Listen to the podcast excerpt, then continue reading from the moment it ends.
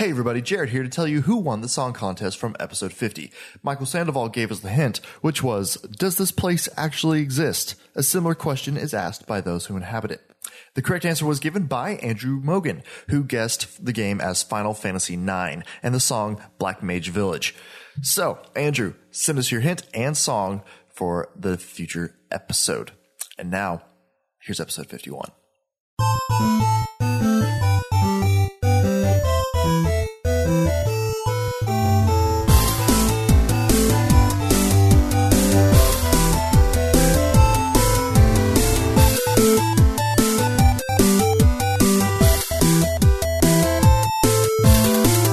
What's up, everybody, and welcome to another episode of Team Chat Podcast. I am one of your hosts, Jarrett Wilson, joined to my right by Rachel Mogan. How's it going? To my left, Zachary Parks. What's happening? Did you almost fall off the table there? Well, my elbow did. Little little slip. Yeah, it's a little Well, bit. it's these new microphones. He can't get his yeah, bearings. I, I'm, I'm We're- disoriented. His spatial reasoning is all It's off. all we can't. We goofy can't now. get placed. yeah, We're trying this out for an episode. See if these new guards work better than our old ones. I like these better. I can because, already- I can A, already tell you I don't like it. Face now. I don't have Yeah, this you're beautiful. weird. Beautiful That's face. true. You were always at a disadvantage. Yeah, disadvantage. no one, and it always looks like I'm Wilson from Home Improvement hiding behind the fence. Yes. just see the but top of my everybody head. loves Wilson. I know, and it's That's the fitting because thing. my last name is Wilson, so you know, Oh, that well, works. See, it works on all levels. So why are you trying to break it, man? because I did, I still didn't like how it looked on camera. We might not have the most listeners, but I think we're the most beautiful podcast. And I, think, so these too, new yeah. microphone Yeah, Agreed. mechanics We're all are the- very attractive people. Yes, these these work in our favor. I agree. I agree. I agree. Team Chat Podcast better than you. Our new tagline. Better than you. But if you do not know, um, this is should Team Chat Podcast, a video game podcast where we talk about games, the ones we love, the ones we hate, and everything in between. If you would like to get in contact with us or follow us on the social media, you can do that by go, sending us an email at teamchatpodcast at gmail.com, finding us on Facebook, liking us on, following us on Twitter, uh, and you can also subscribe to our YouTube channel where you can watch each episode in video format. If you'd like to support the show, you can do that as well by going to patreon.com slash team chat podcast, where if you give us a little bit of money, we give you some cool perks like getting the episodes early before the general Tuesday release. So So we also have a song contest, which as of this recording, where has not been guessed yet. The one Michael's Michael Sandoval's hint from last week has yet to be guessed. and remember the and hint? we're drawing. A, it was a really good. Hint. It was a good hint. it? Actually, ooh, I have it in my hand in a notebook. Yeah, Ooh, yeah. thank God. The hint was, does this place actually exist? A similar question is asked by those who inhabit it. Nobody's guessed it yet. So if Wait, I have a guess. you do, Can I just say it right now? go for Yeah. it. Fury. No. Damn it. I was forgot trying to think Jared of what I think I know, I know, about I Michael. know all. I know Is it a tough one? Yeah. Like I, I Wait, mean, so do why, you yes. think it's a game that either Zach or I would even remotely know? No. I think you would. Nah, that's balls. insulting to me. You just insulted me. I know you wouldn't. I'm getting it yet again. He's insulted me. I know you it's wouldn't do Halo? it. Is it the No, it's finished not goose game? What is it? Unfinished Swan. Uh, it's an artistic achievement. Oh man. So uh, if by the before by the time we put this out, if somebody guesses it, I'll put something at the beginning. You've already seen it at this point, uh, saying who did win. But stick around to the end of the episode where Zach That's what I was going to ask. We'll get to present his hint. And that, so I, I'll, I'll present my hint, and then, um, We'll hear your and we'll hear your song. uh huh, Right. and then people get to guess on that. Yeah. And then also the past one. Well, no, Well, two- we cut the we cut it off. Oh, it's done. Yeah, Yeah. it's done. Oh. By the time this episode comes out, the lesson's done, and I get to pick the new one. Future Because- Jarrett will let us know if anybody got it Oh, right. thanks, future Jared. Thanks, Future Jarrett. He was here. You're welcome. Instead of present Jared. He's a cool guy. He's really, Everybody li- really He's cool. a stand-up guy. really handsome. Oh, Jeez. I'm not talking about you. I'm I talking know. about I'm, future I'm Jared. talking to future Jared. Yeah. Future Jared is uh, sending messages. Uh, it's whatever. That's so. Whatever. It's getting so Neither here nor confusing. it's neither here nor there. I am gonna make Compliment Future Jared a accepted, though. T-shirt Yeah, so that he Future can wear it every time he comes on. So it's always known. It's gonna be really janky, like in crayon. Future Yeah. Jared. An arrow pointing up to his face. Uh, what size T-shirt do you wear? um, you can be aware. It, uh, you know, That's it. Yeah, neither here nor there. if I want to feel thin, I wear a large. If I want to, Yeah. if I want to feel comfortable, I wear an extra large. Uh, okay, so today's show, coming off of last week's most anticipated games of 2017, this week we're going back to a deeper dive into individual games themselves with our favorite character introductions in a game. Now, this one I have to say, I had to think long and hard about it Mm-hmm. because I, I've played a multitude of games, but for some reason, thinking I could not think of one after like when we first decided on this topic. I was like, none of them seemed great, but so I like really had to think about it. Yeah, yeah, yeah. But I was able to find some. Okay. So I'm, I'm curious. I'm, hear. because I was trying to. I almost was like, well, maybe I won't. And I'll just let them lead this conversation. We'll see how this goes. I give up. I do- Three in the afternoon. We record three hours. it's it's hard, it, you know. Just just calling it now. Uh, but no, so I figured I would see. You know, well, So for funsies, real quick, you know how much I love the Uncharted series, right? Yeah. Yeah, my like, that's favorite. top it's three for so you, right? great. And just for funsies, like I already knew most of the ones I was going to talk about. Okay. One is very recent, two are pretty old, and I mm. love them all. that's what I was equally. interested Yeah. to see how much of a gap there would be. Yeah, mine have like, a good amount well-known of or, variety. like, obscure, yeah, most of them are pretty new. well known, but one is at least pretty old. Okay. And so, just for funsies, after I'd already gotten my little list together, I was like, "Hey, I wonder what the internet has to say about this." You know how we all go yeah, on yeah. Wikipedia binges. Yeah. And I was like, "Oh yeah, what does everybody else think the best intros ever are?" And Uncharted Two made the cut, and I was like, "No." I saw that. I think we probably looked at the They- same we probably That did, is and they were like, I, uh, they I needed to look at it, described too. Uncharted Two as We all a do. deserving, or at least, or or even fantastic game, and I was like, no, no, no, no. this list is bullshit. all of that is wrong. I don't trust. And I was internet. like immediately discredited, signing out, close tab. I don't trust the internet. I don't trust Uncharted and anybody. That I was thinks- hoping for a little bit more than that one Uncharted list. That was just 20, 20 Yeah, characters. it wasn't even that many. It wasn't. It was like ten. Yeah. it wasn't. And I was even like, man, there's not a And whole lot of them was research to go off Uncharted, of. And I was it's like, a, nope. it's a sort of specific. It's a very topic. niche topic, Yeah. which is great Which because is now cool. there's going to be that article and a Team Chat podcast. Oh my That's episode. right. gosh. Oh Because it's not even the characters themselves; it's how we're introduced to them. Right. How they revealed Right, to right. us. Yes. How do we get to know them at first? Right. Exactly. And that's huge. And thinking about this topic, I was thinking about how much how much fun it must be for a developer to introduce a character and how some do it I think really well and they take advantage of character development right off the bat either like su- subtly or very overtly Yeah. and mine sort of I have 3 and so they kind of mix in between but um, I think it is really a not um, under noticed sort of little theme that video games have, but it really is. Um, if done correctly, it can add huge impact to a character or the game overall. Yeah. Actually, something that I was really thinking more about while I was making my list and actually thinking back on some of these character intros, I feel like a character reveal or introduction actually gets better with time. Because I was thinking, well, now that I've actually played the game the whole way through, and I think back to that initial introduction, you're like, oh, Yes. a lot of things that they did now, or little clues about their character, you really realize how well they fit into the overall story. So Right. it's like, ah, they did such a good job. So I think you're definitely True. hitting on something really good there where the developers, what are they going to put into that Mm-hmm. initial little very first interaction that you have with any given character? Yeah, because I was thinking, I was, I initially was going at it with, with introductions that either a blew me away or I was like, "Wow, that was cool," and that's what I was mm-hmm. saying was like I was having difficulty really being able to do is because I was just like, man, I can't think of some of a character.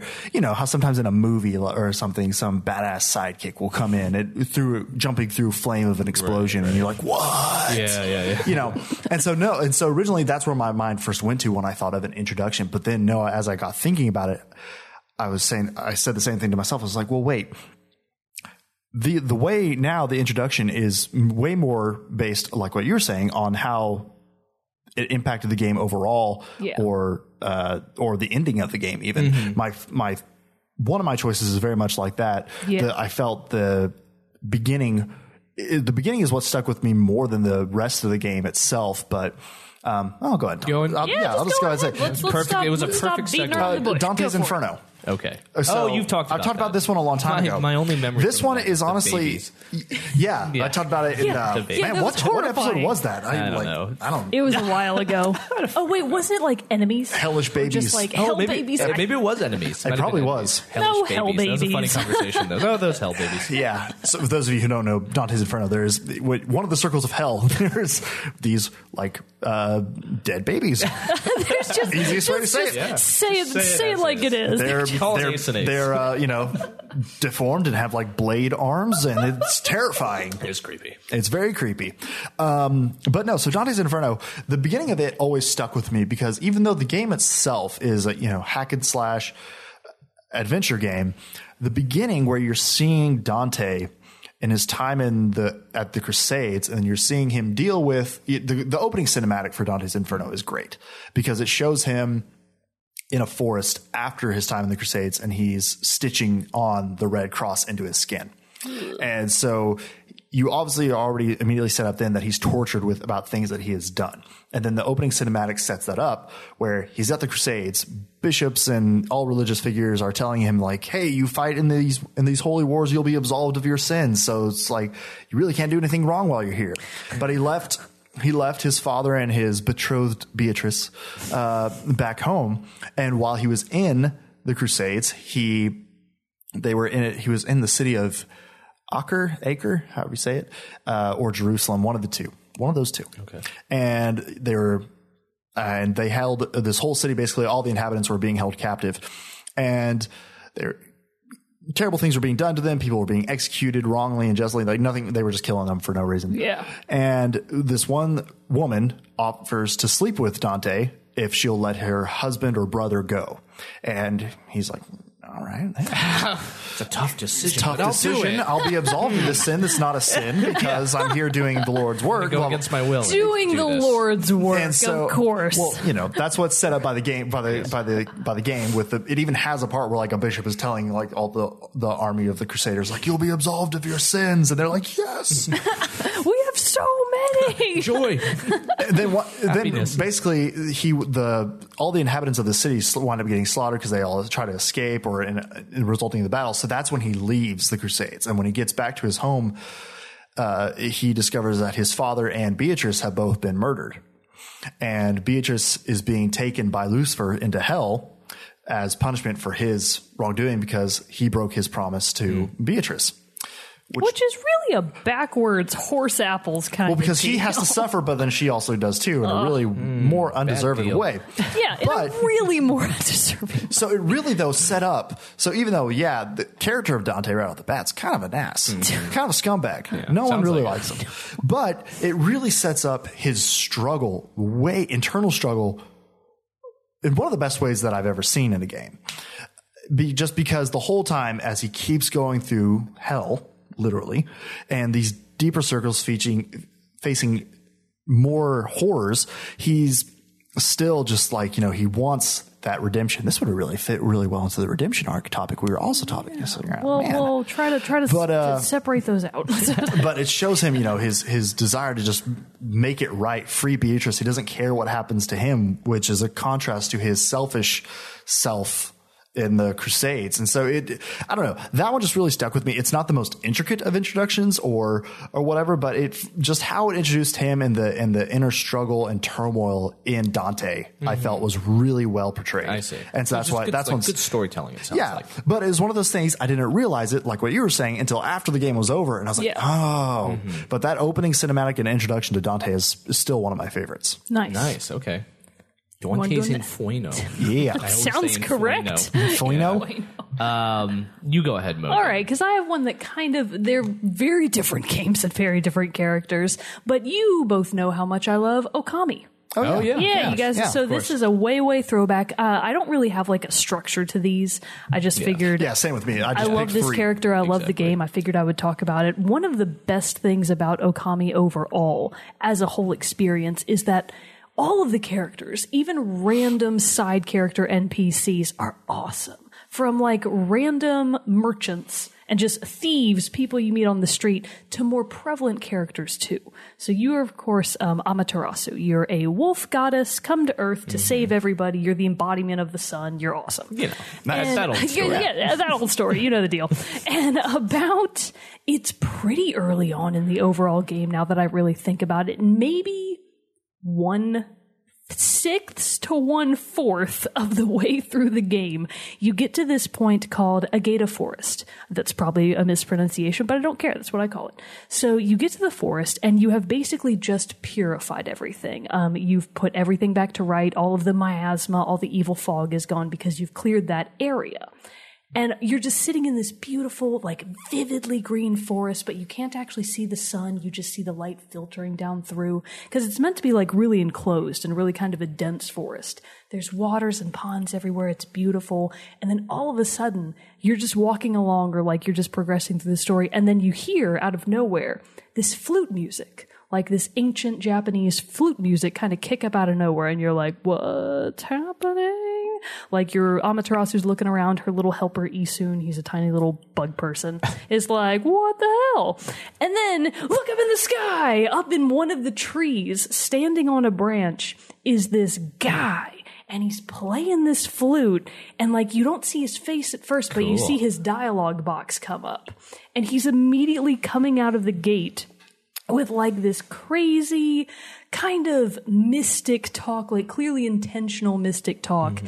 And then he leaps down from the tree, floats down onto one of the pools of water, lands on the water, like doesn't sink into it, lands on the water, and he's like, Ushiwaka, the god's gift to man. Like he refers to himself as the god's gift to I see, man. I see. He's full of like, himself. Cool. He's like bonjour. Like he says French he words all the time. flamboyant. But he's you're like, what's Japan? ha- yes, but he's in Japan. So you're like, uh, oui. Hello, sir. Je m'appelle Amaterasu. nice, nice. Good French there, Good Mogan. French there.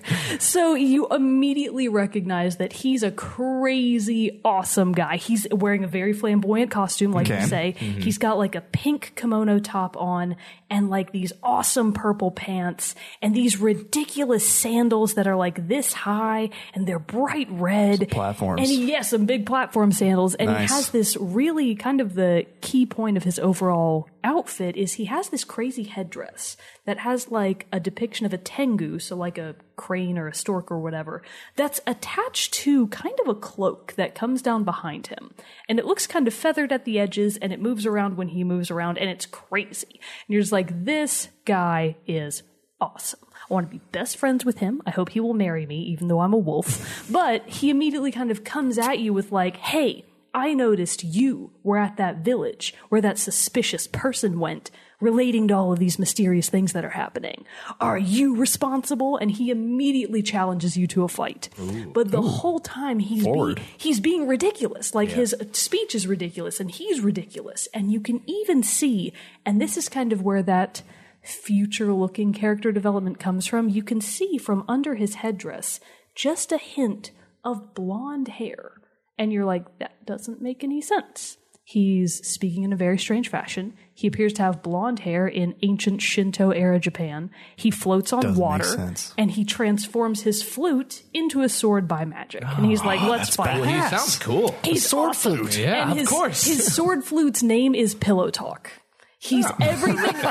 Everything about him is phenomenal, and he's just like, "Bonjour, let's fight," and you're like, "Oh my god!" Do so? Do you eventually? Is he an enemy? So that's the thing. Or is he's he really different. You Enemies become friends. you Yeah, I know, it fight like him many times in the game. Like eventually that first battle ends and he's like, ha ha, okay, I'll leave you alone for Yeah. now. And he, and he like just runs away and you're like, that guy was weird.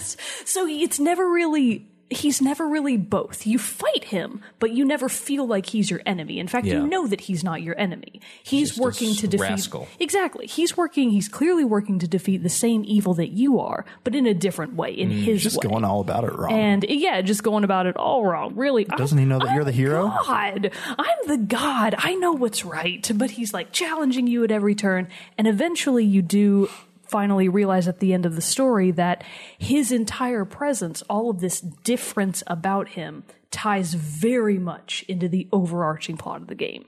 Everybody has played Okami, right? Yeah. yeah. Yeah, and well it played. was released back in 2006, so it's definitely not a spoiler alert when I say that you eventually realize he's not from Earth at all. He's an alien. He's from the moon, in fact, and he's come to Earth because the moon people were destroyed. And you only really know that him and one other person, because she also has blonde hair, are from the moon, and they're kind of the last remaining people of their race.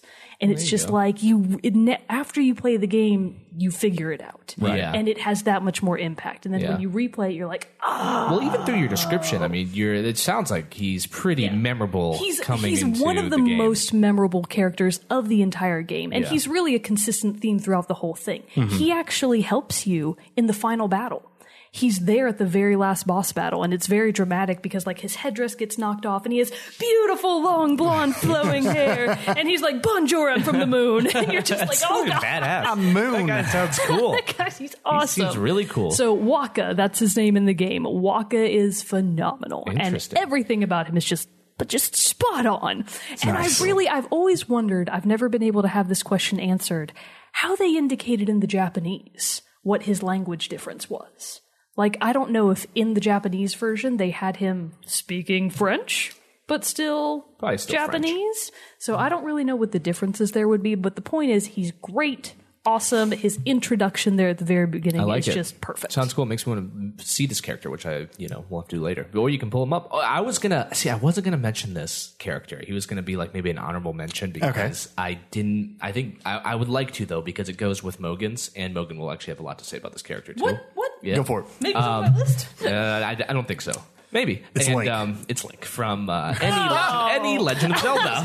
no, no, no, it's not. I'm joking. I'm absolutely joking. Okay. that's Waka. Oh, cool. He's awesome. That is very cool. yeah. He's a I like that. badass. That is He's cool. a very flamboyant moon man badass. So this, when you were describing this character, it sounded like this character who I'm about to talk to uh, talk about, and I was gonna not, like I said, not talk about him because I think I don't even, Ooh, I think I know who it is. I, I don't remember his So many hints flying back and forth. You can't even. first time you meet meet this character is um, not as interesting as the scene that I might talk about. So I might be Oh, blurring the line is. a little bit about um, introduction. I think his introduction is great, but I think what's more interesting. I is, know what you're talking Do you- about. go ahead. I do. It's Zant. It's Zant. Yeah. Yeah. Because he almost made my list. I was Yeah, like, I'm just as as because I know exactly Which game was he from again? Sorry. Twilight Princess. Twilight The only that's right. one. He's the one who, who like looked That- like the fish, Fish. like guy. Okay, He's okay. got the mask. I'm on it. I'm And on it so, now. I'm yeah, with Logan you. can help me out. But uh, yeah, Twilight Princess, as uh, new listeners might not know, is the only Legend of Zelda game I've ever played, and I consider it one of the best games I've ever played. Now Well, you're you've got not me beat wrong by about one. that. I, it is. It, it really. I still think about that game, you know, weekly. And Zant, for for reasons we I'll talk about, just really stuck with me as a character, not just a villain, Yeah. but just as a character. Yes. And Mogan, do you know the first time you see Zant? Because Yeah. my idea is when he comes into Hyrule Castle. Yes. that's the first time you see So him. really, that is your first introduction to Zant. It's in the cutscene that happens Mm-hmm. a at the cutscene. very beginning Yes. of the game, where you are seeing the calamity that befalls Hyrule that launches Link on his quest. Uh-huh. Yes. and it's that scene where he's walking into Hyrule Castle. Well, well, what happens is, is Oh, that's right. I remember you guys talked about this one these before. shadow hounds, or what? What do we? What do you want to call them? Shadow. they're they're just called the Twilight, I The think. Okay, but the Twilight but yeah, they're the They're those monsters. dark sort of not they like have those- animals, but like almost no, like you know 'cause they- morphed humans Yes, or because something. like they kind of walk on all fours, Yeah, they but look they like- have these much gorillas. more humanoid yeah, figures. they're thinner, they're and but they're creepy. They're really well Oh, designed, yeah. and so they kind of come in first, and they take over some of the guards, and you can tell like Shit's going it's, down. Yeah, it's bad. Like these guys can't even defend themselves at all. And then this doors sort of open. Zelda's at the top near her throne, and she has a sword in her hand, and the smoke kind of billows in, and it's you know a great sort of sort of not you see it a lot, but it's like kind of that shot of doors open. He walks in, and he has two uh, Twilight creatures to his right, and left. You His know, he- entourage. yeah, his he, but he looks badass. Like He it's do- a really oh, cool does. badass moment, and, he, you- and, he, and that's that's one of the things about the introduction and the character overall. He has a lot of grace in the way that he sort of moves and looks. He has That's that, always good for a villain. Yeah. you know He- that always makes a villain that much better. He does. He looks like this is uh, no problem at all. Yeah, he doesn't come storming in. No. He like gracefully waltzes very in. cool. Like, and he's got this kind of his entire is it? outfit. It's big. It It's is. a He's kimono- got like a long, almost kimono type Yeah. top, but he's You don't wearing see his hands. He's wearing pants and shoes, but you can't see his hands. His sleeves go way beyond, and he has this big, very defined headdress. Yes. so you can't actually see his face. no. And as No. you said, it's it's that weird fish. It's got like really face, big fish big eyes. We'll put a picture up. and a big tongue that comes out. It's really memorable. It's a I forget big about tongue with like teeth on the side, and there's something like I said, very graceful about his entrance, but very haunting too. Right. And and I, like I said, I haven't played the other Legend of Zeldas, but I, I'm sure, and Mogan to it can attest to this.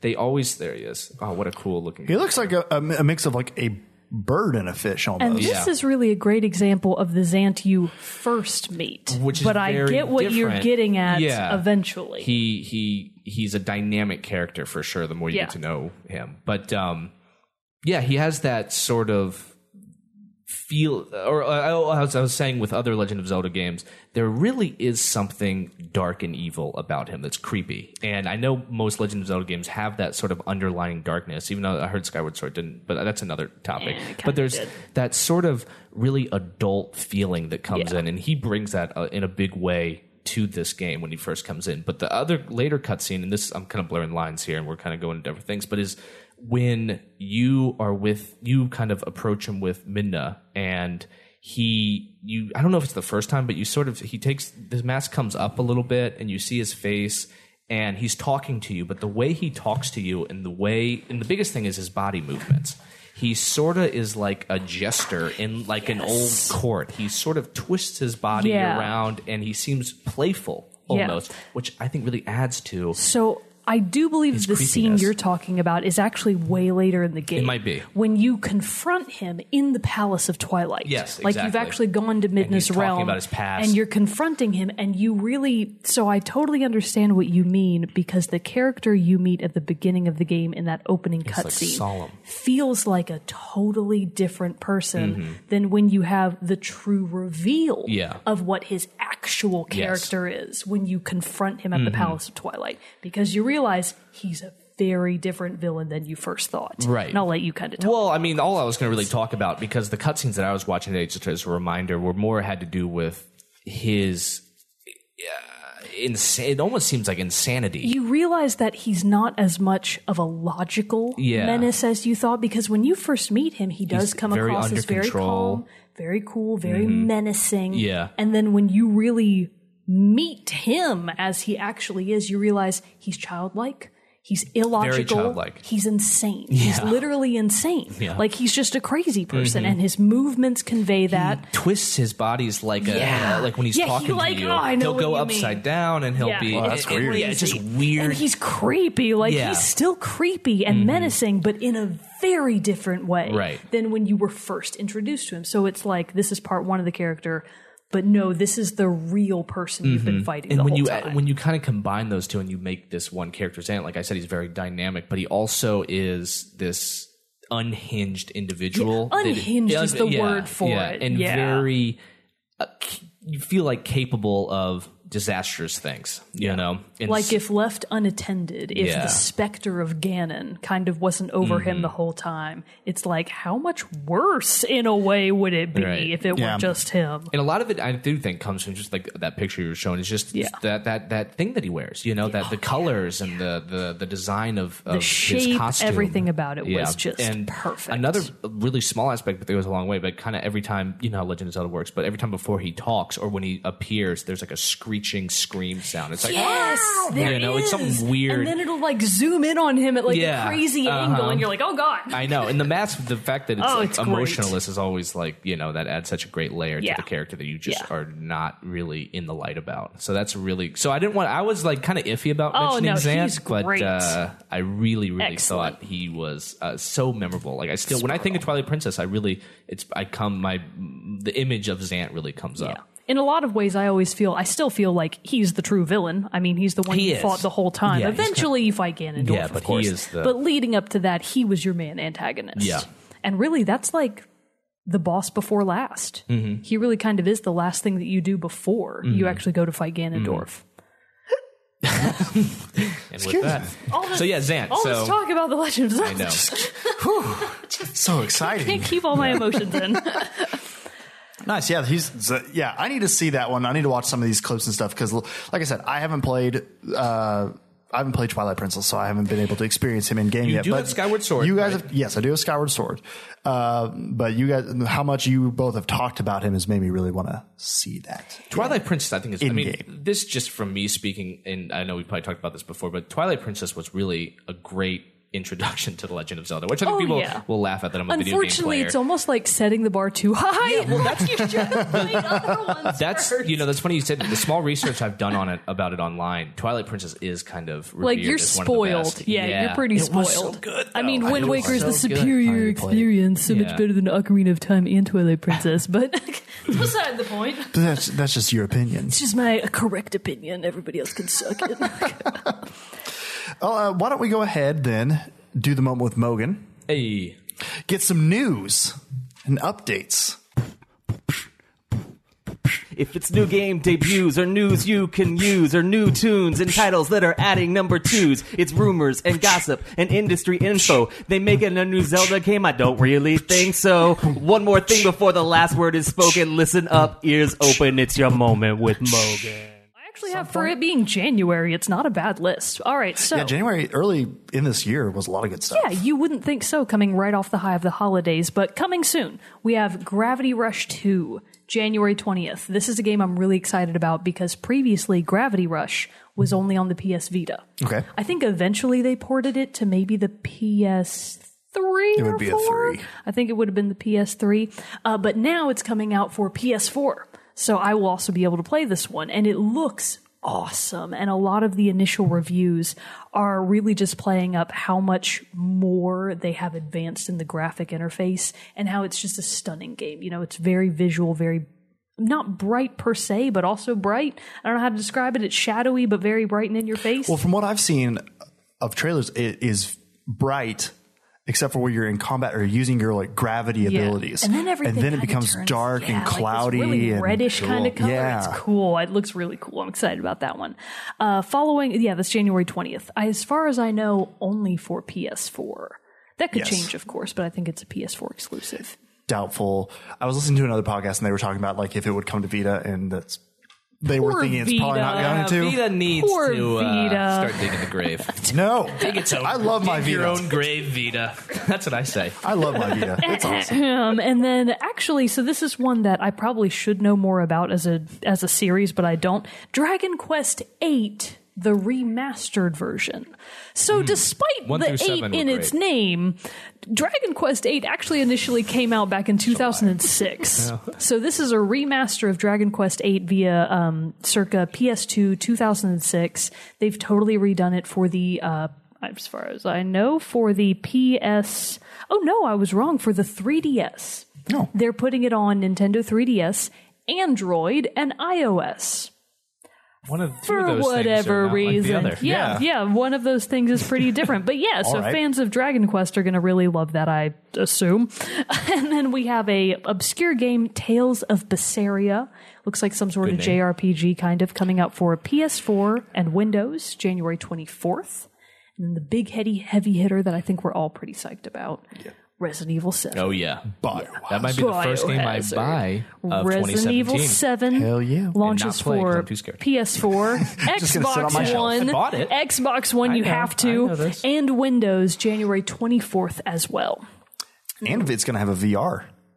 Why would you? That's do too that extreme yourself? for me. Yeah, Yeah, I know, it's really. little Like, I know, right? wanna Like that's gonna on. that would be terrifying. Sounds run around my house. But I mean, that's it'd be fun to try. But oh my god, that would be terrifying. Oh, that would be terrifying. No. And then just a couple of little small things, kind of right along the lines of coming off of the holidays. In case you weren't aware, Microsoft posted record high sales of the Xbox One for the month of December. Hell, They yeah. were up. Point for Xbox. Point for Xbox. They were right. up 20, PS4 still overall sold so much. Well, actually, for the majority It's a of marathon, not a sprint. Mar- that's right. Actually, he's not wrong because for the majority of 2016, Xbox One actually dominated. Yeah. Like in the later part of 2016. because they released the, one- Dominated, the she One said. S, Yeah, right? Yeah. So they re-released it. They did the Xbox One S, and compared to 2015, they were up 23 percent.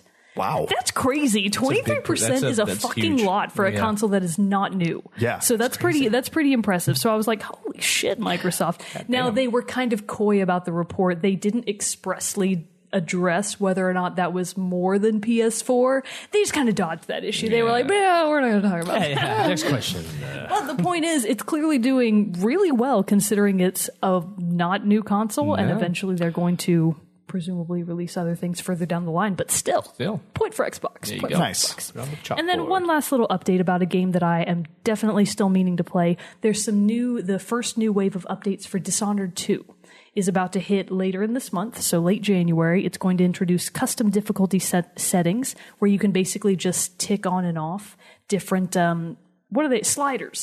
Different sliders for the most random minutia of factors in the game. Like one of the examples given was you can change how long it takes for a sleep dart to take effect. Oh wow, That's And kind of it- cool. yeah, that's See, I pretty really cool. like No, that. so- Yeah, really really- customized. So it sounds like it's going to be really freaking custom. Cool. And in addition to that, they're introducing a new, uh, what is it, Iron Mode? Iron Mode difficulty setting in which there will be no auto saves, the ability for permadeath, Good. and a couple of other good. things. So it sounds like how they're going games- I- to be like doing that some direction. cool That'd be stuff. fun. Yeah. And you know, that's kind of what Dishonored is known for. The the crazy ability to do wild difficult things. Yeah. And then they're also doing just a couple of really nice things that the users, uh, that the players have wanted, like adding mission select, which I can't believe they didn't have before, wherein after you've started a mission, if you want to, you can restart it from the beginning. They should have had that. Yeah, that's weird. That's crazy. So obviously everybody agreed and they were like, what the fuck, Bethesda? So they were like, we're sorry, we're sorry, we're putting it in there. It's coming in the update. So it's going to have all of that and more late January. nice, Cool. nice, very cool. Good job, good job. Moment with Mogan. Moment with Mogan, everybody. Moment with Mogan. I would die without the applause. Where's my applause break? you would see me just collapsing on myself. We need like a little applause sign. Yeah, you know, applause sign. One thing that I did see just today that was announced, um, a couple other like bigger bigger things is like a big uh, game uh, was going to be an Xbox exclusive Scalebound got canceled. I don't even know what that It is. was it was going to be an open world. Um, not totally full in all the plot details, but it was like it's been announced for a long time. It was uh, Platinum Games was the one developing it. Oh, really? And uh, it was dragons had dragons, lots of dragons. But then your char- your main character like wore headphones, so it was like this like mix of modern with dragons. So an open world, so a lot of people were excited about it, and for some reason they uh, randomly be a bummer randomly just pulled the the plug on that one. And Platinum Games are the people that made. We just talked about them. They made Bayonetta, and they're currently making NieR Auto- Automata. Oh, yeah, Yep. yeah, yeah. So gonna- that's interesting. I'm gonna double check myself on that one because Yeah. I hate to be wrong. But yeah, no, that called sounds again? Uh, right. Platinum Scalebound. Games. Scalebound. Damn. And I'm sure the scale is like about dragon games getting scales. canceled. Yeah, especially very like the last one I remember hearing about that was this big was uh, Fable Legends. Yeah. getting canceled. Oh, People that's crazy. rioted. Games getting canceled. Yeah, like and this one was this one was pretty pretty late. Yeah. Oh, it wasn't an Xbox. Maybe they all have the gonna be for flu. fans. But no, it was. They uh, don't want to work anymore. no, Mic- yeah, Microsoft pulled the pulled the plug on it uh, as, as it, and yeah, it was big Platinum Games. Like we are pulling the plug. And then Dude, other, how sad of a day Yeah, would that feel be like- yeah, work? you spent so long Just on this. come in and find out that your game's Yeah. been yanked out from under you. yeah, that'd be terrible. Alternatively, maybe the they all one. hated its guts. Yeah, maybe they and didn't they're want it. so relieved Yeah, that it's gone. That's maybe what we can hope for, but still, that's sad. And then other pulling the plug, uh, Sony Gosh. Sony shut down, or Guerrilla Cambridge is studio. She got shut down. It made uh, Killzone Mercenary. Is that like a PSP game? It was a PS Vita game actually, and it was really good. Like first person shooter on a, on a on a handheld and stuff. I know those can sometimes be hit and miss, but I really enjoyed Yeah. that game. And they also made a VR game for PlayStation Rigs. It was like combat mech, but sport kind of. So it would be like capture the flag kind of stuff, and other. But it was like arena sport uh, mech thing. It looked really cool, but apparently it just did not do well, and Hmm. they did shut down the studio. Guerrilla is the ki- and this is just a, a shoot off subsidiary of the main Guerrilla game developer, who is the developer making Horizon Zero Dawn. So the whole studio okay. as a whole isn't in trouble. They just shut this one branch well, down Well, maybe that means that they're consolidating for Horizon Zero Dawn. because that one, if I it mean- takes off well, they'll do more Yeah. than one. Maybe they literally just needed to bring those people yeah, back they're in. probably already making a sequel.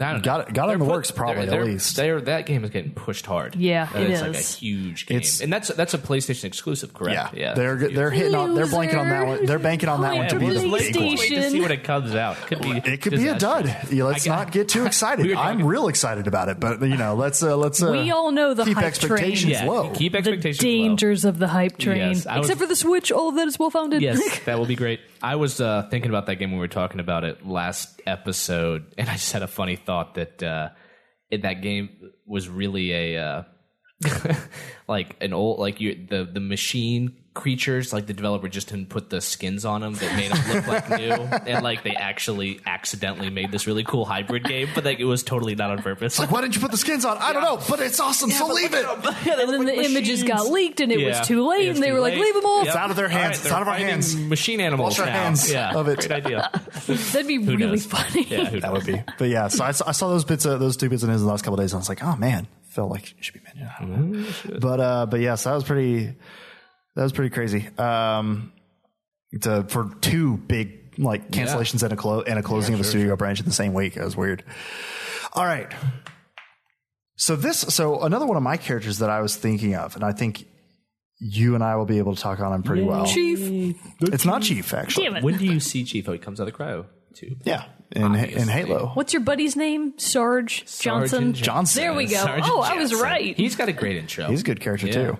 Yeah, when he's giving that like pep talk to Yep. the Marines. Uh, Yep, yep, yep. That's a good And one. So depending, just real quick, depending on what difficulty you play the game on, that speech is different. Really? Yep. I had no idea. Normal, That's awesome. Heroic, legendary. Is is the easy. hardest mode like congratulations losers you're all gonna die No, it's like Profanity laced. for all you greenhorns. We're fucking I don't dead. I used to know it pretty well. It's like, they, and we'll bathe them in their pool of blood. It's That's great. awesome. It's a great. Sp- I mean, every each one is cool, but e- and there's a lot of things. Uh, I think different depending on what difficulty you, you play on, you'll hear different things. Different ending too. Legendary ending's different from the heroic ending. oh Francer Or there's Man. like a special thing after the credits. For I gotta get. I gotta get back into gotta some play, yeah. some Halo and know, find this stuff out. that's for PlayStation right Yeah, yeah.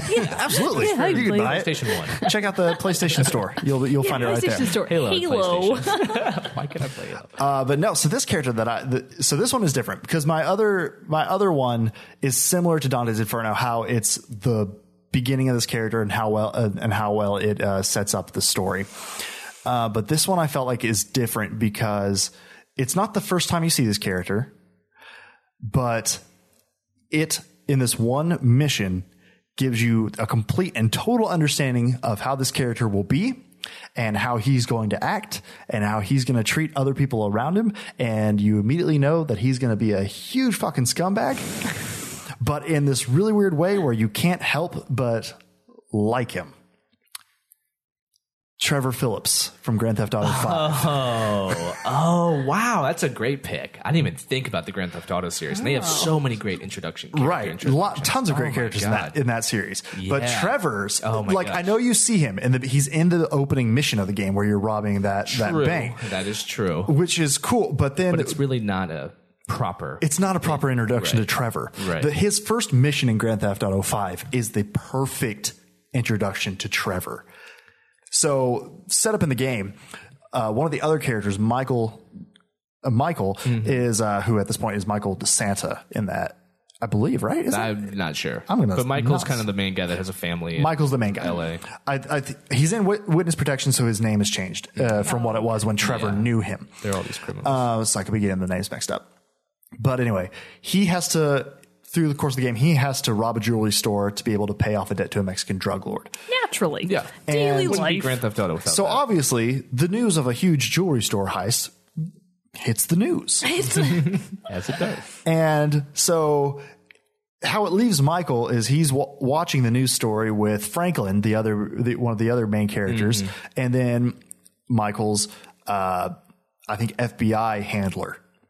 And so, and they're watching, and the guy's all pissed at Michael, like, this is your handprints all over it. Like, it's obvious. Everyone's going to know it was you because it fits your MO. And he's like, ah, no one's going to know. Who's going to care?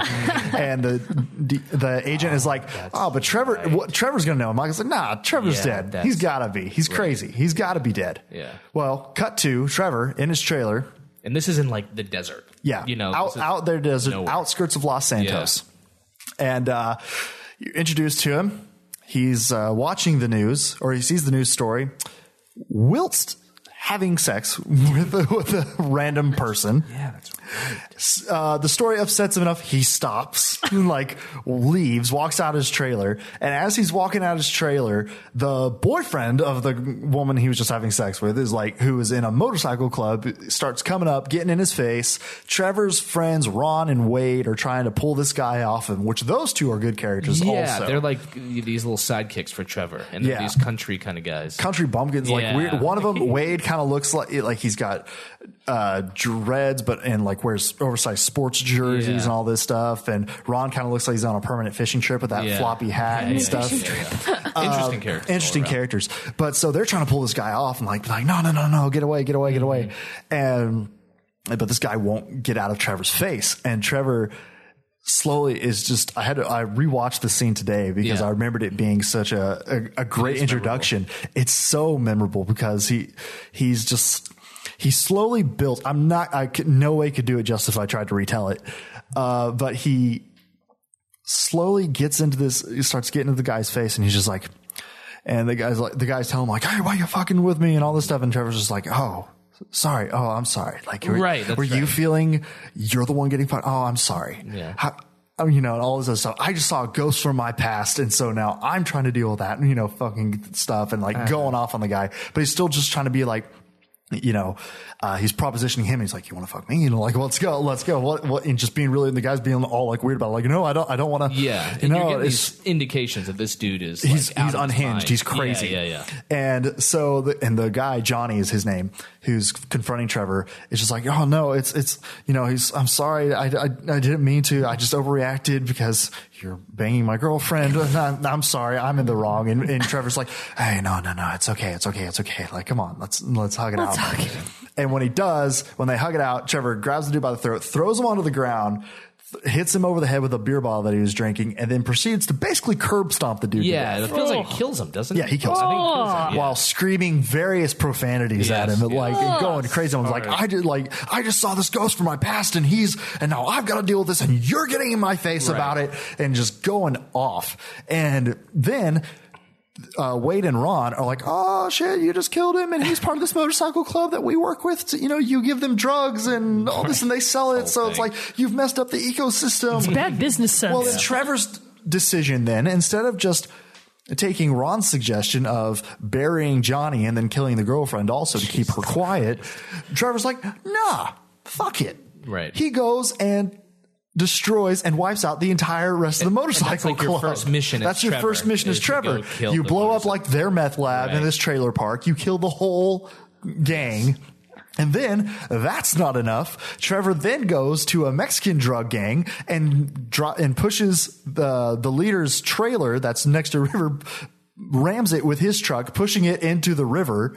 And then when the the drug guy comes, the drug uh, the king, lord comes out of his trailer, he's like, "What are you doing?" And Trevor's like, "It's mine. the The motorcycle club's gone. You're about to be gone. I own everything now. The guns, the drugs, everything." And the guy's like, "What? No, they're gonna put a, a bounty on your head for this." And he's like, "Ah, sure they are." Boom, kills that dude too. Yeah, yeah, yeah. And then totally he's like, and just like he's like I gotta go to Los Santos and find Michael and like Yeah. and find out if he's alive or not. And, and, and the whole thing and just seeing how he was so uh like manipulative in his in his like being calm to like but then to get Johnny to lower down then he just goes savage on him and I don't very that- unpredictable, and that very does come in- unpredictable like every scene that he's in is very memorable because you never know when he's going to go off again. dialogue is out of this world. Like, I mean, it's so wild and crazy. And, and compared to Franklin and Michael, he is the obviously there's obvious he's the wild card. Right. You know what I mean? They're much more grounded criminals, and he is just this. His solution is to then go wipe out a whole motorcycle club as opposed to just trying to keep it quiet. What he just did, yeah, he's crazy. He's a crazy man, and he and big, but but people loved him too. Like, Oh, the he was- community he's was like one of the best like the fa- the, I love- I love Trevor. characters. You know, yeah, it's everyone's favorite sort of. Yeah, and uh, the the actor who plays him now, you know, he's gotten He's in a got, couple like, other things. roles. Yeah, he's on The Walking Dead currently. Yeah, Oh, and he really? looks just like Trevor. Just like Trevor. They they really just used his look. and he's also in Westworld. Oh, cool. He was in that too, Oh, how and that? he plays similar characters to Trevor in both those shows. That like goatee, Yeah. kind of balding, Balding hair and wow. stuff. Trevor in real life. He's, Yeah, he's Trevor in real life. pretty much, yeah. pretty much. And so, got like Trevor is one of those characters who like miscast, and if the actor didn't do a good job, like it, he would suffer for it. But uh, I gotta. I should have looked this up before, but I got to look it up because props to that guy because Yeah. he did such a phenomenal job. He did. They really wrote that for him. You know, they're like, here's this guy, Nice. and we're gonna make this this character. And what's a big decision? You know, I mean, that's a really even for Grand Theft Auto standards, that was a really wild He's- and out there character. And that's and I, you know, not to Steven Ogg. Okay. Oh, that's right, Steven Ogg. Not to put any negativity on it, but that was one of the reasons that I put Grand Theft Auto 4 over 5. Remember we did best in the series? Oh yeah, yeah, yeah. Yeah. And I was just like, as much as I love Trevor and all those characters, it was just so outlandish. You know what I mean? Yeah, I got A lot I of mean- the stuff. I mean, just what you just described is just insane. You know what I mean? It just felt almost cartoonish. And it almost is. It, you it, know? it almost is. The amount of profanity that's in Yeah. that, that first And scene is crazy. it's crazy. And at some point, you go like, I get it. You know, you, they really hit you over the head with it. yeah, Which, is cool, which is fine. You know, which is why I didn't go into a full right, oh, recitation of the whole Let's of the whole scene. transcript. Yeah, let's go. I'll just read it. I'll be Trevor. You Yeah. can be Johnny. But read it in the voice of an NPR Yeah, person. yeah, We're gonna very read it Oh my god. That'd be hilarious. we should do that. We as a- should do it. All right, we'll save that for the meeting. really oh my fun. god. Give me your pen. I'm gonna write Give it me the down. pen. So That would be so funny. that we don't forget it. oh my god, that's great. Um, write NPR. That's good, man. Grand Theft Auto has so many. I didn't even think about Grand Theft Auto for uh, character reveals because What they a do. coincidence. Me neither. oh, surprise! Surprise. They do a really good job of creating characters and memorable ones instantly. Yeah. You know, Yeah. just either through the design or the di- dialogue mainly. Who's your cousin?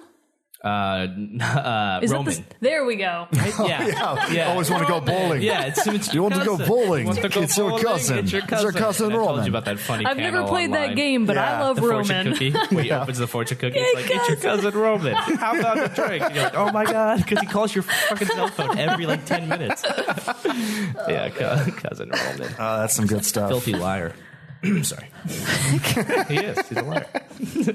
So, did you have another one that maybe we could touch on I do, and I, she. I want to talk about her so much, and I know that you'll be oh, all these games that tie in with sex Yeah, games. wow, what this a is surprise! fucking rare. yeah, it is rare, and it's probably just because it's so fresh on my mind. Bioshock Infinite. I want to talk about Elizabeth. Elizabeth. Oh my god! See, I was thinking of. I had a couple thinking of Bioshock, like introduction to Big Daddies, introduction to No, Andrew Ryan. no, Andrew Ryan, no. yeah. Yeah. What's funny is uh, pretty much every other protagonist, like the actual person that you are of the Bioshock series, I'm like, oh, how forgettable. Yeah, yeah, Um, yeah. Well, you, really- you didn't like Booker DeWitt. No, you, you no, were I like, think he's yeah, lame. I think yeah, he's yeah, a, he's like, oh, handsome. Overrated. yeah, he's like, you don't want to know about my past. And it's like, shut I- up, Booker. but I Shut do. The fuck up. Girl, that's your not your real name. It's like just oh, talk about your feelings, man. Just get it all out there. I've done some. I don't things, remember that much about Elizabeth. Uh, oh, what? Yeah, I don't. How do you not remember I just it? remember what Oh, she looks like. Okay, so I have. God, you suck. I don't really. I just remember how that game looks. There's some times, Zach. Remember, didn't, I, didn't I talk about Zachary Comstock like a babbling idiot? Maybe Did you finish the game? no. So so I Okay. have I had the I- yeah. I keep, retract keep that that everything. one. Keep, keep Go that ahead. one to yourself. So I had the good fortune of being able to replay the same section of the game in short. Very quickly after each other, because when I was home and I got the game for my birthday, I was playing it on my mom's PS4 and was playing it under her account because I like to make her look like the greatest noob ever. And then when I got home to my own plan. PS4, I obviously had to redo everything I had done up to that point, and I've basically caught back up to where I was. But I got to redo everything knowing what was coming, especially in relation to the lead up to getting Elizabeth, to actually meeting her and having her join you as part of the overall game. And so the introduction that I'm really kind of talking about here isn't when you actually meet her face to face. It's everything that happens leading up to when you meet her. Because the setup to her character is phenomenal. You should replay it. I should. You can do that I'm like- entire I have, like, sequence no in. idea what you're talking you about. could do it if you weren't collecting things. You could do that in 30 minutes. Oh, yeah. It would Yeah, not be yeah, hard. that's Yeah, it's pretty. It's early breeze on. through, This is early on. So I derp around and collect every single coin in a trash can you can find, but Mm-hmm. Yeah. you could easily blaze through it and get to her very quickly. And really, the whole first portion of the game, your main mission is just to get Elizabeth. That's Mm-hmm. your that's your goal. Wipe away the dead. She's the job. Wipe away the dead. Bring us the girl. And so you know that you will be meeting her eventually, but you don't know really anything else about her or about who she is. And as you get to Monument Island, which is this giant statue of the angel Columbia where she's being kept, you learn more about her. For example, you don't immediately understand that she's kept prisoner in the Statue of Columbia. She's not really there by choice. They have her locked up there. And she doesn't really know that. She doesn't really know that she's that forcibly cut off from the outside world, but she knows that I'm stuck here and I want to get out there. And as you enter Monument Island, you know, you've been fighting waves of guys this whole time just to get to Monument Island, to get to where Elizabeth is. And as you initially enter Monument Island, which you would think would be like a tourist attraction almost, that's kind of what it sounds like. And there are signs around the city that are like, oh, Monument Island temporarily closed by order of con- mm. Comstock. So it's like it probably used to be something like that, but now it's essentially a prison. And as you enter it, you realize it's not so much just a cage as it is a research facility. The mm. minute you walk in, one of the first things you see is this really disturbing wall sized chart that is the size of a very young baby girl and then a middle aged, you know, adolescent girl and mm-hmm. then a teenage girl and then a full sized woman. And it's like the timeline of the specimen. Mm. Like everything that you see refers to who you know as Elizabeth to be the specimen. And as you keep going through, you're finding all of this busted out electrical wear. You find voxophones, so those little voice recordings mm-hmm. around. Mm-hmm. And one of them is from a janitor in the facility, uh, essentially. And he's basically saying, man, these scientists, they don't know what they got. They don't know if they should be terrified and run or if they should keep going. They got the tiger by the tail and they don't know what to do with it. And everything that you encounter leading up to the top of the tower really reinforces that. Uh, there's this one particular point. I'm pretty sure you probably didn't pick up on this. Um, Insulted all. I, I would assume so. tonight. So Lord. I actually Well, in your defense, I've remembered zero percent of things you have said no, so th- and this is actually so. There's a reason for this. I was very surprised by it because Yeah. this is the type of thing that normally doesn't make it into video games ever Mm-hmm. at all. Is you find basically a container, like a big container with three different columns, and they each contain an item of Elizabeth's, and it has like a teddy bear, and on the. I might- pedestal I it says I- teddy bear. You know, uh, age specimen Mm-hmm. age four or something like that, and you can push this button, and something happens, and the teddy bear changes colors. So you know that whatever they're doing, they're running tests on it. The second item, I think, is something very benign. It's like uh it's a diary. It's a book or a diary, and you touch the book or the diaries button, and it turns green or whatever. And it, that one's like, oh, age ten. And then this one really kind of reinforced, at least for me, the super weirdness and ultra invasion of privacy. The third item is a used menstrual pad. Oh, I don't know if you, it's because actually they kind of get around it by referring to it as a menarche, which is a really old school term Hmm. for the basically first time a girl has her period. And it's just like, really? Yeah, yeah, you took really- her used, you took her used menstrual pad, age 13, put it in a little container and are using it for experiments. And I was like, that's Wow. weird. Because as a girl, you're like, I know what that is. Yeah, yeah, yeah. It's a blood-stained pad. I know exactly what that thing is.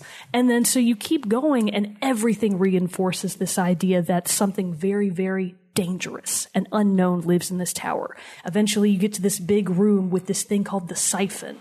And it's full of like these giant uh, speakers, basically, these giant speakers and these weird mechanical siphons. And you can hear what sounds like a woman singing, but there's all of this energy getting siphoned off into this machine. And you're like, what does this mean? And then there's like charts on the wall that are like, dangerous levels reached. And it's got like crazy bar graphs and crap. And juxtapose that with you eventually get to the top of the tower and you actually see Elizabeth for the first time through a one way mirror. So you can see her, but she can't see you. And you're like, that's just a normal girl. She's like holding a picture of Paris and mm-hmm. she's like, oh man, this would be so cool. She like gets a paper cut and she's like, ew, like everybody who gets a paper cut. Right. And then when you eventually get to the point right before you actually meet her, it's this beautiful scene where you open up the one way mirror window and you can see her standing uh, in a library, like looking out over this giant, beautiful window looking out over Columbia. And she just looks so peaceful and calm. And you're like, this can't be. Something's going on here. Mm-hmm. Everything leading up to this setup is just fantastic. And mm-hmm. really, that's kind of the introduction Right, right. that I'm talking about Right. here. It's just everything leading up to eventually meeting Elizabeth. And even when you meet her, you're like, man, she's so cool. She's She is. awesome. Yeah, I do remember I thinking she was a great Elizabeth. character and it's super. Like, know. um, yeah, she I love her. Had those powers and you Her little ability to Yeah, she really things helps you. wall. Yeah, yeah, yeah. Like, it's I remember like her bringing cover in for me and stuff. Yeah. It's crazy stuff. No, she'll like, She's she like keep- time rips. Yeah. you know? Yeah. Yeah. It's awesome. It is cool. I do need to really play that game because I remember about one percent of everything. You can just said. replay the first 30 minutes Yeah, and and get totally get all of it. that. Um, your sort of ex- explanation of leading up to a character actually goes right in line with uh, a character that was just recently revealed to me. So everyone knows, or not everyone, you, know, you guys know, and maybe some listeners, that uh, I got Skyrim remastered. Yes. yeah. One of the benefits of getting remastered for me is because I never got the DLC. I now have the DLC. Ah, I know, and so That's why you wait. That's why you buy hold remasters. Listen up, kiddos. You always wait. Um, so there is a one of the DLCs that I got. So well, let me. I guess I'll back up a little bit. So I knew there was DLCs incorporated in Skyrim, and I was going to be like, I don't really want to just jump into those. I want to just really play back through Skyrim and play it as I did. And sort of have that same experience, maybe a little different, but whatever. I was like, I'll wait on the DLCs. I'll do those later. However, the way they incorporate the DLC is really interesting. Oh. One of the so Whiterun is really the first city that you go to or that you're supposed to go to, and I can't remember if it's on the first entrance into it or the second entrance, but basically, and I was like, God, I don't remember this. You know what I mean? I was like, I really Yeah. don't remember this. Where you feel like something's out of place. yeah, I like when I walked in, applied Twilight Princess HD and everything everything was, was reversed, flipped, and I was and like, you're no, it feels weird. something is wrong. yeah, I walked in and there's these two or three people with these weird masks on, like bone masks, and something I'd never seen before in Skyrim. These orange robes, and they're like, they come up to you and they start talking to you, and they're like, um, "Are you such and such?" Um, we heard the Greybeards call your name up top, like you're the new Dragonborn. Is that right? And you're like, I don't. Yeah, at this point, I don't think you know what's really going on. You're not supposed Yeah. to, at least. You're like, uh, yeah, I don't know. They said my name. I mean, I'm downplaying this, but it's, it's more cool than that. and uh, they're like, all right, well, then die. and so Oh. they, yeah, so they all Oh, start God. attacking me. And of course, you know, the guards are in Whiterun, and eh, they- eh, you're fine. You, Yeah. They end up dying, but you search their bodies and you find a note, and it's you you you you find out that they're these cultist people. And the note, I can't really actually remember the note, but it's something that has to do with did you kill this dragonborn guy? You know, he's he's a false prophet, sort of thing. And you're like, well, I'm like, I don't remember this at all. Yeah. like, wow, it's really been a while since I played Skyrim. That is this introduction of the DLC. And I ignored it for a while. And then on accident, I went down to, um, not maybe Markarth is no, I don't know where I went, where the uh, Morthal or I think I don't know. It's this the maybe it's Markarth, but it doesn't matter. You can get a boat and you get on the boat. And, you, and I've never did this before. I was talking to the captain. You know, he was like, "Yeah, I'm gonna go," or he's like, "I just got back from Solstead." I don't know if I'm saying that right, and. uh I'm never going back there. And then you're like, oh, I really want to go. I'm like, why do I even want to go? Like, where is this Solstead? I'm never like, is this is, is this even in Skyrim? This is in Morrowind. So the the DLC is, or this particular one takes place in like an island off of Morrowind, in between Morrowind and Skyrim. So it's really All right. cool. And I was like, oh, Cool. Morrowind, which is Wood Elves. It's like the elf, Elven territory, Yeah. right? Wood Elf. So I'm like going back home, and uh, so I Well, that's why you wanted to get back so bad. yeah, I was like, but I did it. And I was like, God, it, it was really funny. I was like, I don't remember any of this. I was like, I don't remember. You didn't know you- I you had had no went into the. DLC. That's how it, they sort of That's im- nice. implemented That's pretty it cool. there in a really, really subtle, Yeah. cool way. And I was like, God, you know, so that was really interesting. So basically, I get to uh, Solstead. I've read this letter, and the mission is I'm supposed to find this guy named Miraak, and no one knows really who he is. So, uh, kind of going in line with Elizabeth's introduction, I get to Solstead and I'm talking to everybody, and you can talk to all these NPCs like a regular RPG, and I'm asking them all these questions. Are you have you heard of Miraak? Do you know where Miraak is? And everyone has a very similar answer. They're always, yeah, yeah, I do. Oh wait, no, I I don't think I do. Well, wait a minute. You do, you or you don't. Yeah, that name sounds familiar. Like it was from a dream. Like they've been Yeah, it's this really weird sort of Ah. like, oh yeah, I know. Oh, wait a minute. Actually, I, I can't see him, but that name, that you know. So it, I but it- like It's haunting. It's it's Yeah. strange. He's sort of invaded people's consciousness in a very strange way, and uh, you eventually get enough information that he might be at this tower. So you go up, and it's a really long trek through this new island, and that I've never been to before. and you get up there, and right before you even get up there, you can hear this hammering, just like a bunch of hammers. And you look up, and it's this tower, but it's unfinished. It's under construction, and there's all these characters, these NPCs that are just.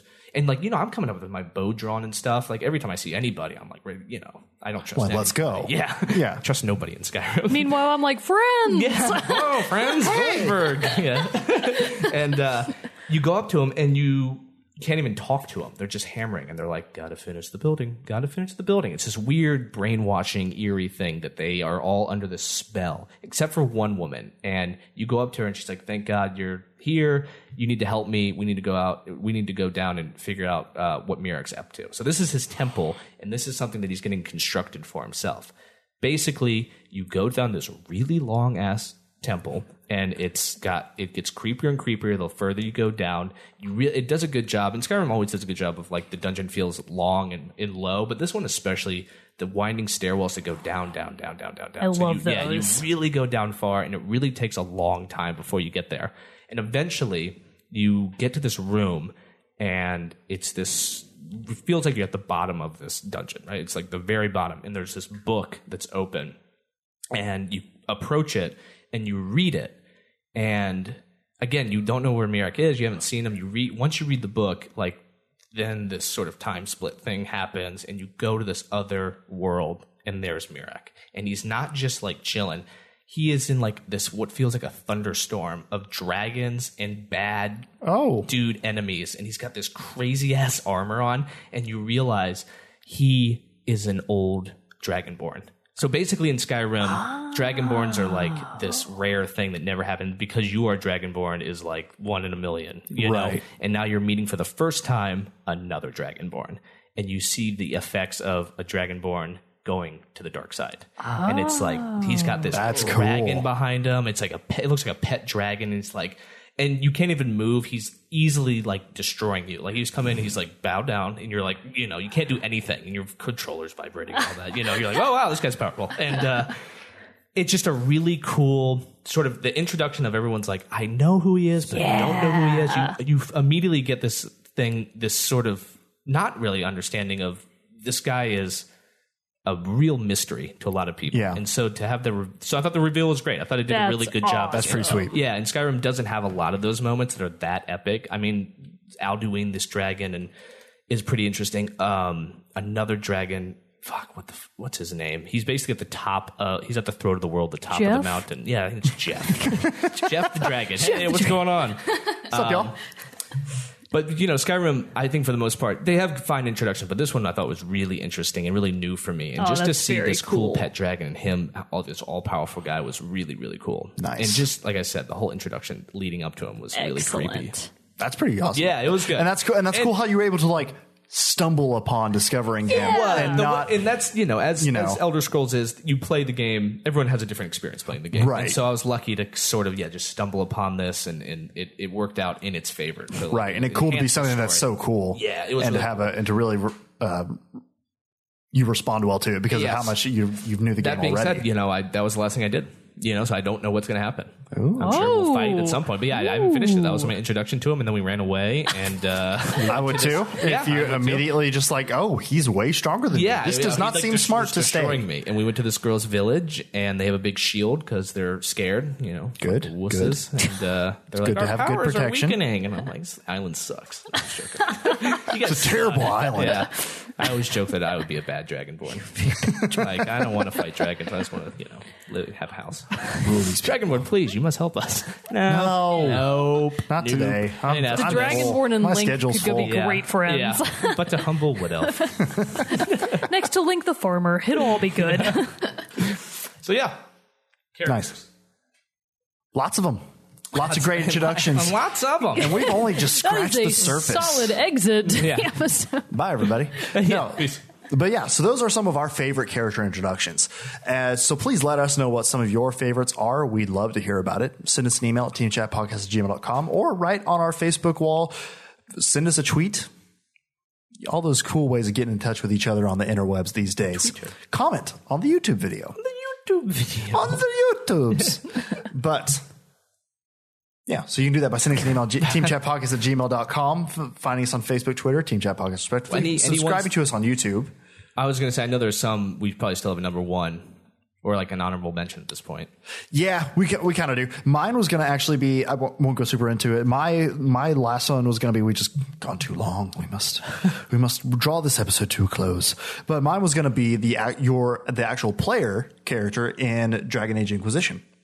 Oh. The, the, You just started yeah, that game, right? Yeah. Logan seems uh, no, the, they just call you Inquisitor, right? Yeah. Yeah. Inquisitor. They're like, oh, Inquisitor. And it's like, shut up, plebs. shut up, plebs. I really liked hi- own you. his because it's a little bit different.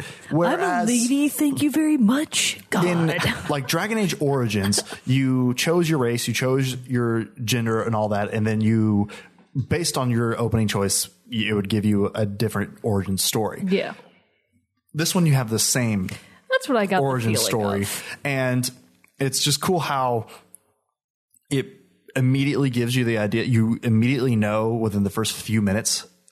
Why do I have this mark on my hand that can close these rifts? Why was this uh, meeting between mages and Templars destroyed? Why was the divine uh, Justinia killed? And all these Will all these huge Cassandra questions. marry me? All kinds. Will of Ca- oh my god, that was know, the first right? question That I was asked. the first question I had. I was like, Cassandra, marry me. Will you will you be mine, Cassandra? She was like, no, I'm too good for you. And if I was like, Cassandra and if Cassandra says I agree. If Cassandra says no, I'll be like, Varric, what's up? You want to Yeah. do this? It's like yeah, They'll be like, I'm married to Bianca. I can't. I'll be like, I can share. I'm I'm fine to share. sounds painful.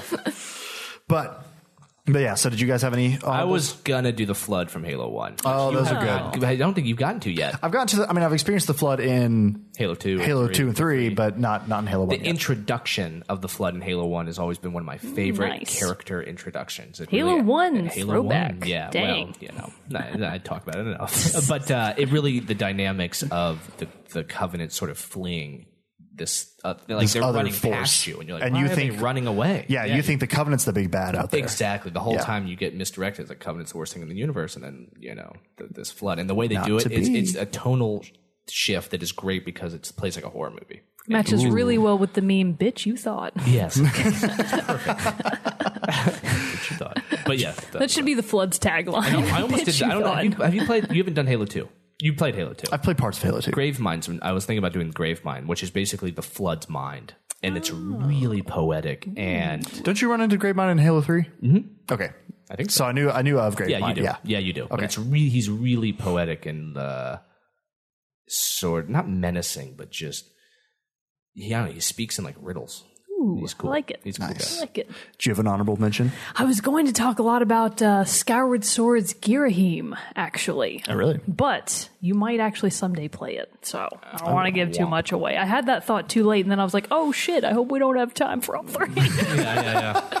Nah, if you did, he's an I've- extreme- he you could have really- definitely So Skyward about Sword. that. well, I wouldn't he's have upset- he's wouldn't have been upset Skyward about Sword that. Zant. Oh, okay. He really is Okay. kind of the uh, demi bad. Okay, He's like the step down from the big big bad, Okay. but he really is like the Is villain. he a pretty interesting guy? Oh, he is so interesting. I could definitely talk a lot about him, so I'll just save it. Save it. I'll Save it for another time. I'll find a way. I'll find a way. There are a lot of characters out there in the video in. gaming world. Yeah, well, there are a lot we'll find a of cool ways that they were introduced. We'll probably hit on this Oh, topic his again intro is someday. great. All you have to do is play the first dungeon, man. I don't Just know. play Oh, I'll know. Oh, All right. Oh, there you go. You could do that tonight. you could do that could. You could tonight. turn that Wii on. It's easy. Yeah. Ah. I had a topic idea while we were talking. Ooh. Should I say it? Yeah. Online like do this? it.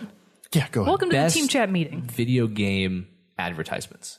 Commercials or something like that. I like that. Would that be good? Write That would be fun. Write that That'd be a down. good That'd be fun. Give me my pen. Give me that back. Give me my pen. Because I have a lot of ones that I That's really a good like. one. Yeah, and it'd be fun to My obscure games don't really get. Uh, get the uh, marketing push that these other ones get. So don't you guys make- wouldn't know about they it. don't make the worry TV. about it. Yeah.